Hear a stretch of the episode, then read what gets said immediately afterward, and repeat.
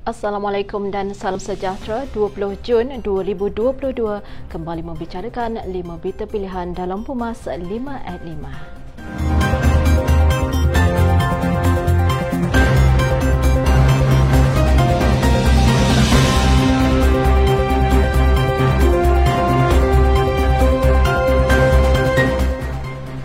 Barisan Nasional mengulangi pendirian bahawa Friends of PN akan diberi peluang menjadi calon mewakili gabungan parti politik itu pada pilihan raya umum ke-15. Pengerusi Barisan Nasional Datuk Seri Dr. Ahmad Zaid Hamidi berkata pihaknya akan berbincang bagi menentukan kerusi untuk calon daripada Friends of PN pada pilihan raya nanti.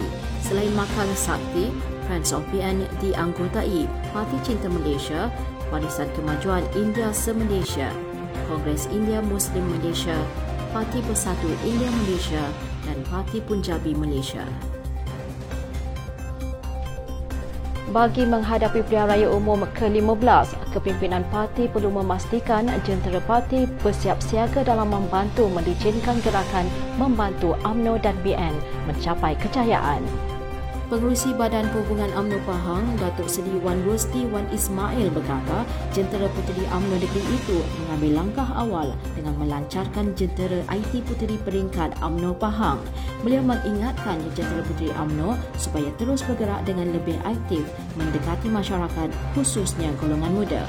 Menurut beliau, jentera puteri UMNO perlu cegas mendekati pengundi khususnya golongan muda kerana buat kali pertama dalam sejarah PRU 15 akan membabitkan pengundi automatik seawal usia 18 tahun.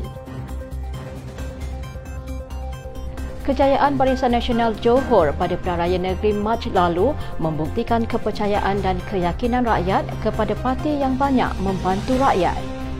Ahli Dewan Undangan Negeri Mahkota, Datuk Sharifah Azizah Syed Zain berkata, sebelum ini banyak tuduhan dilemparkan kepada Barisan Nasional apabila mengambil alih pentadbiran negeri sebelum PRN diadakan. Pelbagai gelaran dibuat dan dilemparkan kepada Barisan Nasional tetapi PRN Johor membuktikan Barisan Nasional masih mendapat kepercayaan daripada rakyat. Sharifah Azizah mensahihkan rasa syukur dan gembira kerana pembukaan penggal persidangan pertama Dewan Undangan Negeri ke-15 menyaksikan Barisan Nasional kembali menjadi teraju kerajaan negeri. Usaha memperluas infrastruktur pengangkutan awam sentiasa dilaksanakan dan perlu berjalan seiring dan diberikan perhatian sewajarnya.